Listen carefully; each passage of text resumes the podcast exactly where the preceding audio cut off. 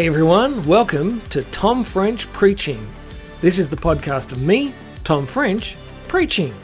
I'm a guy who lives in Melbourne and does Bible talks for youth and other people around Australia and all over the internet. This week, I'm bringing you a talk that I did at Suts Youth Camp in Melbourne in January 2021. I'm sharing it now because this is a series of talks I did about the stupid stuff Jesus' disciples did and on 26th of October, I'm releasing my new book, which is all about the same thing. It's called A Dozen Disappointing Disciples How to Do Stupid Stuff and Still Change the World, which is all about the same theme of stupid disciples and a powerful God. If you like the talk, you'll like the book. Just head to tomfrench.com.au forward slash disciples to check it out and even get a free sample. Alright, that's all for now. I hope you enjoy the talk.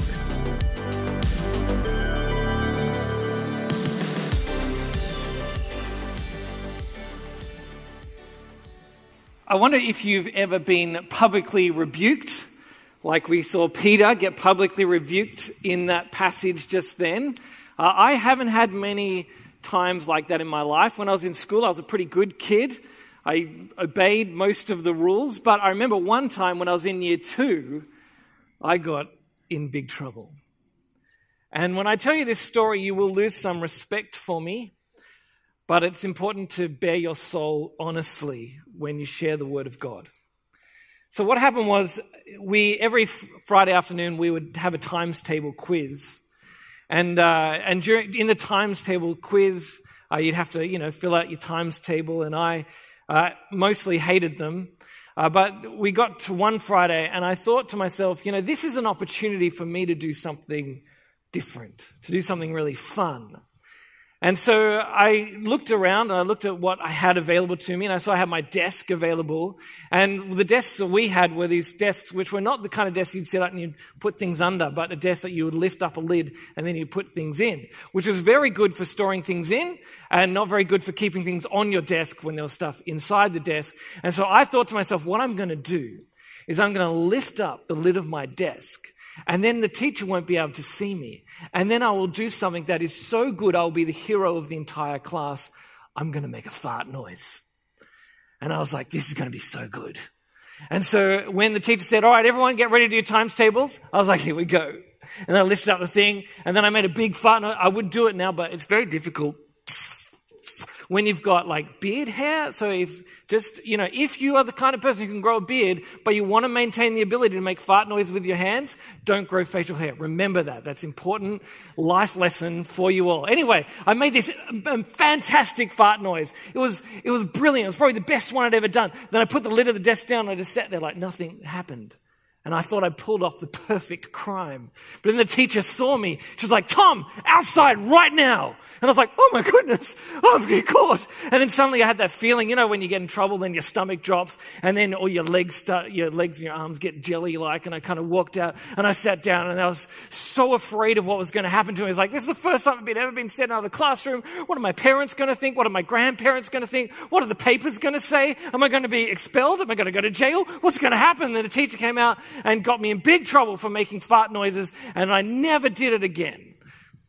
And I felt terrible for what I had done but also a little bit like a bit of a hero because I made a great fart noise. Now, Peter in this passage, he gets in trouble from Jesus, not for making fart noises in front of Jesus, which I don't know, Jesus might have thought that was funny, but something a whole lot worse than that. He tells Jesus off. And if there's anyone who you shouldn't tell off, it's Jesus. But before we get to that, we've got to, you know, start at the beginning of the story, which you heard what it said. And it said at the beginning, uh, Jesus says to the disciples, he says, Who do people say that the Son of Man is? And this is the ancient equivalent of Googling yourself. Because you couldn't Google yourself back then. I don't know if you've ever Googled yourself. I have Googled myself. I am not that popular. Like, if I Google myself in Australia with my account, then Google's like, oh, Tom, here you are, number one on the search. But if I do it through like a VPN in the US, I am like fifth page down and I find myself vaguely down. I'm like, there I am. And there's just like a thousand other Tom Frenches before me. So it's not that great for my ego. But what Jesus does, because he doesn't have Google, he asks them, what, who do people say that he is? And they've got all these different ideas. Some people say that he is like John the Baptist. Some people say that he is like Elijah. Some people say that he is like Jeremiah. Now, the thing about all these men is that they are all prophets, and they're all people who had a significant ministry of calling people to repentance, and they were all dead. And now, it's not that the people of Jesus' day thought that Jesus was actually like a zombie walking around and preaching, but they thought that Jesus had a ministry that was like their ministry. That the things that he said was like those other people, those other prophets. And so, uh, what Jesus then does is he says to the disciples, What about you? Who do you say I am? And then Simon Peter answers, You are the Messiah, the Son of the living God. And then Jesus turns to him and says, Blessed are you, Simon, son of Jonah, for this was not revealed to you by flesh and blood, but by my Father in heaven. And what has happened here is that Peter, Simon Peter, has said to Jesus, You know who you are? You're the Messiah. And when he talks about the Messiah, what he's saying is that you are the king who we have been waiting for for thousands of years. The one who is going to come and who's going to rule Israel, their country. And as he rules Israel, is going to bring it back to its former glory, like in the times of King David and King Solomon, but greater than that.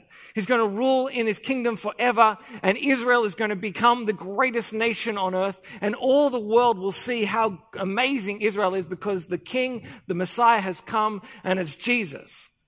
And Jesus turns to Peter and says, You got it. You figured it out. And Peter must have felt amazing at that point. And then you see what Jesus goes on to say.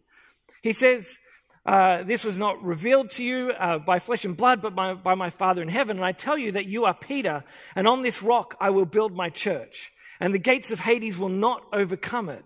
I will give you the keys of the kingdom of heaven. Whatever you bind on earth will be bound in heaven, and whatever you loose on earth will be loosed in heaven. And then he ordered the disciples not to tell anyone that he was the Messiah. So he turns to Peter and he says, You've figured it out, Peter. And you know what? You're not going to be called Simon anymore. You're going to be called Peter, because up to this point, everyone was calling him Simon, but now he's going to be called Peter. And the reason why he's calling him Peter is because the name Peter means what? Who can tell me? Rock. It means rock. And he's saying, You, Peter, have made the confession. You've said that I am the king and that I am going to establish this God's kingdom here on earth. And because of this, you, as the leader of the disciples, are going to be the leader of the church because you have figured out the truth. And you're going to share this good news with the world that I am who I am. And Peter has, has now been told that he's figured it out. And, you know, he's got help from God, but he's probably feeling pretty good that he figured it out himself and that he's going to be the one on which the church is going to be built. He's going to be feeling amazing. And then Jesus says, Don't tell anyone about this. And so then they move on with things, and Jesus says to them this. He says, From that time on, Jesus began to explain to his disciples that he must go to Jerusalem and suffer many things at the hands of the elders, the chief priests, and the teachers of the law, and that he must be killed and on the third day be raised to life. And Peter hears this and he doesn't like it at all because he knows what the Messiah is meant to be like. He knows the job of the Messiah because the job of the Messiah is to be the king and to kick out the, the evil Romans who are, you know, ruling over the country of Israel and to kick them out and to, to rule in their place and to have a great military and to be powerful. He hears what Jesus is saying. It's like, this is entirely wrong. And it says that Peter took him aside and began to rebuke him. Never, Lord, he said. This shall never happen to you. Peter is probably feeling great by this point because he knows that he's the rock. He's Peter. He's figured out who the Messiah is, and he also knows what the Messiah should do. And so he's like, Well, I better tell Jesus off because Jesus doesn't know what the Messiah should do. He doesn't know how the Messiah should behave. So he's pulling aside and says, Jesus, you don't know what the Messiah is like. Get your head in the game. The Messiah does not die. The Messiah doesn't die, he goes and he rules. You've got to go and rule Jesus, not die, rule. Don't let them fill your head with lies. You're going to be strong, Jesus. And Peter probably felt like he was, you know, totally in the right because he is the rock. He figured out who the Messiah is, and Jesus has just got these funny ideas in his head. He's just a negative Nelly. I was going, Nancy? It's Nancy. Nelly is fine. Nancy is negative. He's a negative Nancy. And, uh, and, and Jesus has just got to figure it out, get his head right. And then Jesus turns to Peter and says this Get behind me, Satan. Poor old Peter. He'd been having such a good day. and then he gets called Satan. Like, that's got to ruin your day, doesn't it? And you might be wondering, like, why would Jesus call Peter Satan? Like, isn't Jesus meant to be a nice guy? Isn't he meant to say nice things to people? Like, come to me, all you who are weary and burdened, and I will give you rest. He's not meant to say mean things like, you're Satan. Like, that's mean. Come on, Jesus. Like, Jesus did have some harsh things to say to people. Like, the harshest thing he said to anyone was like to the Pharisees when he called them children of the devil, which is bad. But you know what's worse than being children of the devil? Being the devil himself. And that's what he calls Peter.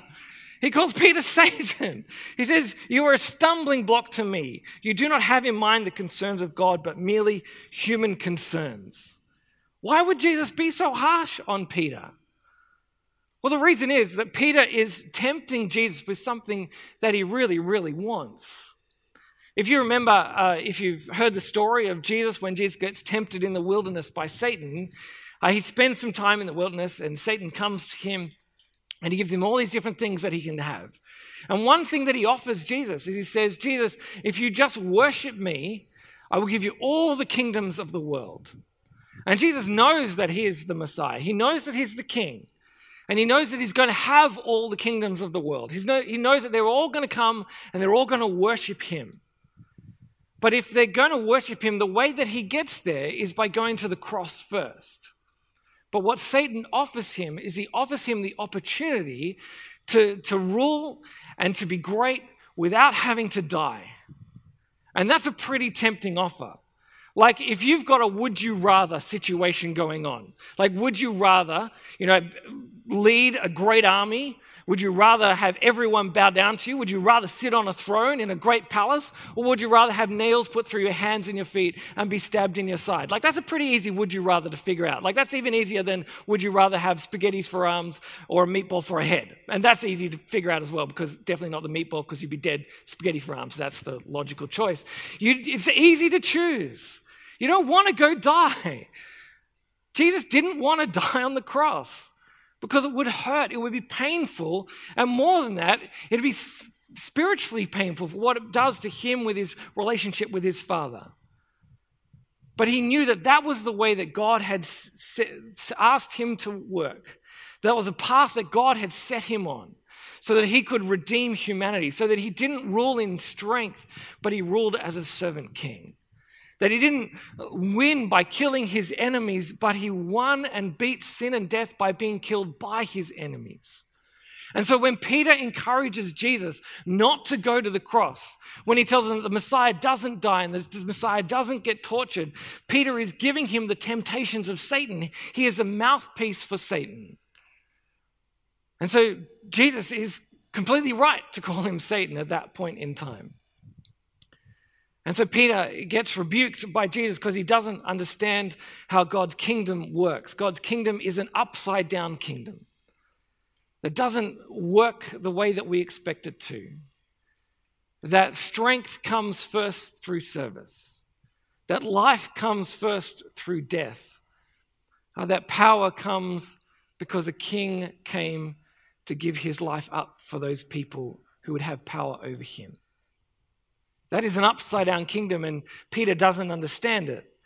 And so then Jesus turns to the disciples and he explains to them a bit more about what then it means to be part of this upside down kingdom, what it means to follow the king of the upside down kingdom. He says, Whoever wants to be my disciple must deny themselves, take up their cross, and follow me. But whoever wants to save their life will lose it. But whoever loses their life for me will find it. What good will it be for someone to gain the whole world and yet forfeit their soul? Or what can anyone give in exchange for their soul? For the Son of Man is going to come in his Father's glory with his angels, and then he will reward each person according to what they have done. I tell you, some of you who are standing here will not taste death before they see the Son of Man coming in his kingdom. what Peter, what Jesus is saying to Peter and the rest of the disciples here is that to follow Jesus, to gain your life, you must lose it. To follow the King, you need to follow him to the cross. You need to be willing to go and die like he was willing to die for you. That's what it means to follow Jesus. It is an upside down way of following the king of the upside down kingdom. And now we might look at this story of Peter and we might go, okay, that's an interesting story and great, let's move on.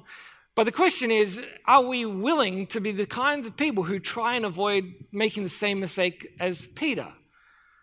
Because we do dumb things regularly. Maybe this is a dumb thing that we don't want to do. So, how do we avoid making the same mistakes that Peter made? Well, the first thing I think that we can do to avoid that uh, is to make sure that we don't make assumptions. Peter had an assumption about how the king should behave, how the Messiah should live, and he tried to force that assumption on Jesus. But assumptions are going to get you in trouble. My father liked to make the joke assuming makes an ass out of you and me which is a bad joke because it's a spelling joke, and spelling jokes are the worst kind of jokes. But it is also a good truth that I remember that if you make assumptions that you're going to get yourself into trouble, things are going to go wrong for you. And I regularly make assumptions. I told you earlier today that, um, that I uh, bought tickets to the Harry Potter at the wrong time. Well, I'm going to tell you a little bit more about that, how that happened because I know that you really want to revel in one of the worst moments of my life with me. The way it worked was uh, I heard that Harry Potter was coming to Melbourne and I was very excited. And I knew my wife was going to be even more excited. So I was like, I'm going to buy her tickets for her birthday. And I was like, she'll be so happy to get these tickets to Harry Potter for her birthday.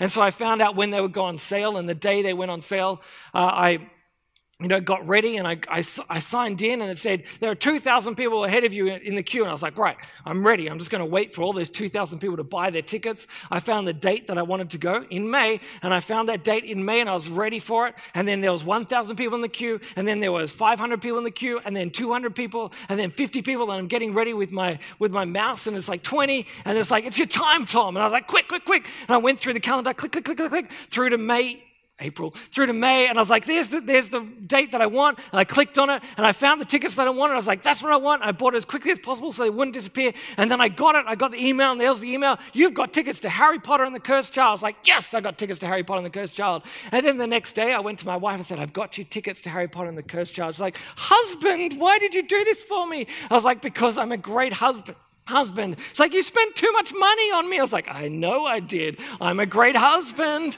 And then, you know, the, the, it, we had to wait a long time because her birthday's in August and we had to wait till May. And then the night before we were meant to go to the theater, I sat down and I opened up my computer and I went to print out the tickets and I got on the site and I was like, these tickets won't print. Why won't they print? And I looked at them and I was like, yeah, it's the right day. And I print, like, the numbers are correct. Yeah. And I was like, hold on a tick that says April, and we're in May. And she was sitting next to me on the couch at that point. I was like, do I tell her or not? I was like, is there a way I can fix this? Can I spend $1,000 buying some from a scalper? I don't know. And I was like, but she looked at me and I was like, white. And I was like, oh. And she's like, what's wrong? I was like, um, we totally missed Harry Potter by an entire month. She's like, what? And then she felt, and then she, she would have been really angry at me, but she looked and she saw how terrible I felt, and she wasn't really angry at me because she's a lovely, forgiving wife.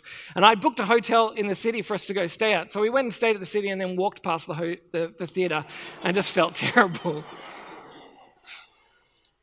And and the reason why that happened is that I made assumptions all the way through. I assumed I was on the right day on the calendar when I clicked it and bought the tickets, and I was wrong. And I assumed that I had bought the right days, so I didn't read the email. And when I went to print out the email, I assumed that I, was, I had the right, bought the right days and the, had the right day in the calendar, and so I, I thought it was all going to be okay. All the assumptions meant that I was totally wrong. If I had just read it at some point before that day in April, we would have been fine. I know what we were doing in that day in April April when, the, when our seats were empty. We were sitting at home eating hash browns, which are great, but not as good as going to the theater. We lost like $400 on that whole thing because I was dumb and I made an assumption. Now, that's a small thing compared to making an assumption about the kingdom of God that you think you know better than God. That if you think that you are not going to check up on what God wants for you, that you're not going to check up on what God is calling you to or how God is calling you to live, and you just think that you know. You think you know because of what people might have told you, or because of what your friends have said, or because of what you feel is right, or because of what you think, you know, is going to impress your parents or impress the people around you. But you don't spend the time figuring out what Jesus is calling you to do. You're going to make an assumption and you're going to get it wrong. Because God's kingdom is an upside down kingdom, and you can easily get things wrong. If you are following a king who saves the world by dying for it, then what makes you think that you can figure out on your own that you know what God is up to? And so, how do you make sure that you don't make assumptions? Well, you have to, you have to ask. If Peter had just said to Jesus, when Jesus said he's going to die, he said, Jesus, I don't really understand this. You say that you're going to die, but the Messiah shouldn't die. Can you explain this to me? Jesus would say, Well, Peter, let me explain to you. And he might have taken him to the Old Testament and shown him things in there and, you know, explained things to him. But he didn't ask, so he never found out. He didn't ask, so he could listen. So ask. You know how to ask. You spend a lot of your life asking. Well, if you're anything like me, you do, because, you know, we, we Google things and YouTube things all the time to ask questions and find out answers. Like you jump on and you're like, you know, how to make rice. And then Google tells you. And then, like, how to get a girlfriend. And then YouTube tells you. And then, how to make rice to get a girlfriend. And then the internet tells you some more. And then, how to invite girlfriend over to house to eat rice and impress her with your amazing rice skills. And then you get told by the internet. Then, how to kiss girl after you've impressed her with your rice. And then you get told. And then, how to uh, get uncancelled after you accidentally kiss girl because you think she's impressed with you, but she's actually just impressed with your wife. And now you are in trouble and you got me too. That's another big question to ask. And then you ask, how to get job at McDonald's like Lars. And then you've Googled and you know how to ask questions. You know how it works, right? Well, how do you ask what God wants? How do you ask about God's kingdom? How do you hear what He has to say to you? It's right here. Now, you've got other people in your life who can help you. You've got friends, you've got family, you've got pastors, you've got youth pastors, you've got youth leaders, you've got the internet, and they've all got good things to say. But the place where God speaks to you is right here. And if you want to know what God's upside down kingdom is like, then you want to find out from the King of the kingdom what, what he is calling you to, how he is calling you to live. If you want a good place to start, then start in Matthew chapters 5, sorry, yeah, 5 to 7. That's the Sermon on the Mount, where Jesus explains what it means to be part of his kingdom. Where the kingdom where enemies are loved. The kingdom where you, instead of talking about how great you are, you put others before yourself. The kingdom where the poor are cared for. The kingdom where you pray and you trust God as your Father. The kingdom where you don't need to strive because God strives for you, where you don't need to worry because God is on your side. That is what God's kingdom is all about, is the upside down kingdom that is not what you would expect, but is the kingdom that God calls you to live in. And as you spend time listening to God in His Word, and exploring it with his people and asking them to help you to understand it, then you will hear what he has to say. And you'll hear what he is calling you to and how he is calling you to live. And you won't make assumptions about how God wants you to treat other people because you will have heard it from him. You won't make assumptions about what God is calling you to do with your life because you'll have heard it from him. Now, he's not going to say to you, make sure that you go and you work for NASA and you solve climate change. That's not going to be in there, but he might call you to do that. But, if, but he will call you to make sure that whatever you do glorifies him and whatever you do is done out of love for him and love for others.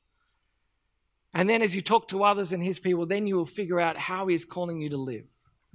And then the third thing that you can do, and this is the last thing that you can make sure that you do, is that you, ta- you are willing to be someone who takes up your cross. That you are willing to be someone who pays the price of following the king of the upside down kingdom. You know, when Jesus says to the disciples, when he tells them to take up their cross and follow him, they, they understand exactly what he is talking about. Because the cross was an instrument of torture. And so if you take up your cross, you are going to go and die. If I said to you, go and get your bathers, you would know, oh, we're going for a swim. If I said to you, go and get a shovel, you'd say, oh, we're going to bury a body. If I and if Jesus says to you, go and get your cross, you know you are going to die. And it doesn't mean that you're going to, you know, physically die every day. That would be impossible. But that what it's saying is that you must be willing to die to yourself, to the things that you want, to your own assumptions about what is right and what is best, and to give yourself to God and know what He wants, what He gives you is right, what He asks you to do that is best. And it might mean making decisions that will upset your friends. It might be making decisions that will uh, cause you to lose popularity. It might make, be, mean making decisions that will upset your parents. It might mean making decisions that will mean that you won't have as easy a life as you could have. But if you're willing to take up the cross and follow Him, then you know that you are in the place where He calls you to. If you are following Jesus and it's not costing you anything, then I guess you might not be actually following Jesus because it costs you to follow Him and it can cost you everything to follow Him. Are you willing to follow Him? Are you willing to follow the king of the upside down kingdom? If you are, you will find that there is life there. Because those who are willing to lose their life will save it. Because when you give yourself to Jesus, you find that He has the best life for you, the one that He has made you for. Are you willing to pay that price? Are you willing to give yourself to the upside down kingdom? If you are someone who is not a Christian, then what this means for you is that you, at the moment, are not in God's kingdom. You're in the world. You are living however you want. And if you're having a good time, then that's great.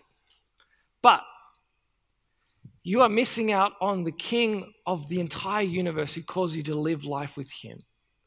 And if you are by yourself, then when it comes time to deal with sin and death, then you don't have a king watching out for you, you only have yourself. But Jesus invites you into his kingdom. He gave his life so that you could be welcomed in. Will you be willing to put your trust in him? You're getting an opportunity on uh, Friday night to give your life to Jesus.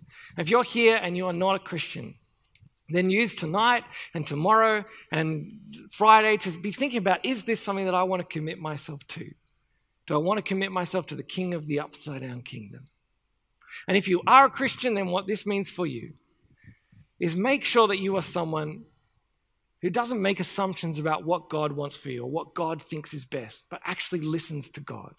Ask Him, read His word, listen to Him in prayer, talk to His people, and then be willing to make the sacrifices that He calls you to make because in making those sacrifices, you will find your life and you'll find you have the best life that He calls you to because you're living for the King.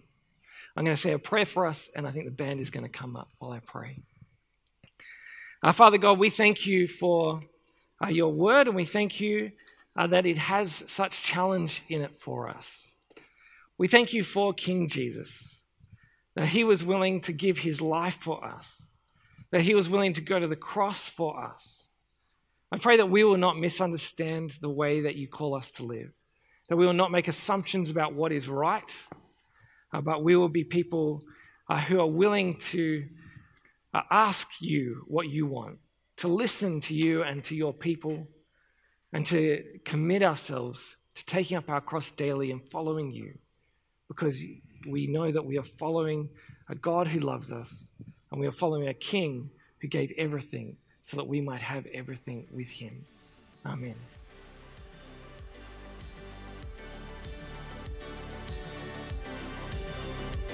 Thanks for listening. I hope that was helpful for you. If you want to get your hands on a dozen disappointing disciples or check out a free sample, head to tomfrench.com.au forward slash disciples.